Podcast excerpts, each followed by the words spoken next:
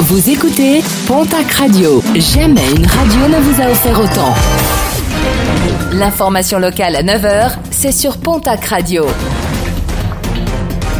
Bonjour Jean-Marc Courage Sénac. Très bon mardi et merci de nous avoir choisis. À Tarbes, les auditions se poursuivent pour retrouver l'auteur du coup de couteau qui samedi a blessé un forain situé place Marcadieu. Pour la procureure de la République de Tarbes, ces auditions n'ont pas permis pour l'heure de déterminer précisément les circonstances ainsi que le déroulé de cette agression. Quant au forain blessé au thorax, ses jours ne sont pas en danger. Ce dernier s'est vu prescrire 30 jours d'ITT. Information judiciaire ouverte après l'interpellation en mars dernier de deux ressortissants géorgiens pour une série de cambriolages commis en Gironde et dans les Landes. Les prélèvements ADN ont permis de les confondre également dans une autre série de cambriolages commis à l'automne 2022 sur le secteur d'Orthès. Les préjudices seraient particulièrement importants, mais aucun des biens dérobés n'a pu être retrouvé.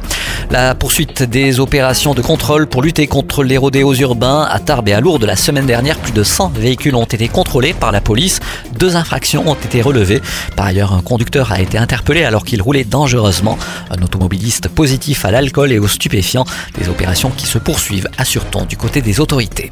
Une vaste opération de contrôle menée dimanche soir dans les Pyrénées-Atlantiques. Pas moins de 35 conducteurs ont été verbalisés pour des excès de vitesse. 8 ont fait l'objet d'une rétention immédiate de leur permis. Euh, qu'un jeune conducteur de 17 ans a été intercepté alors qu'il était en conduite accompagnée.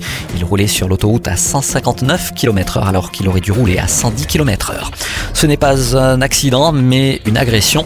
Les parents de Mathias, le jeune joueur de rugby devenu euh, tétraplégique lors d'un match à Tarbes le 14 décembre dernier, haussent le ton.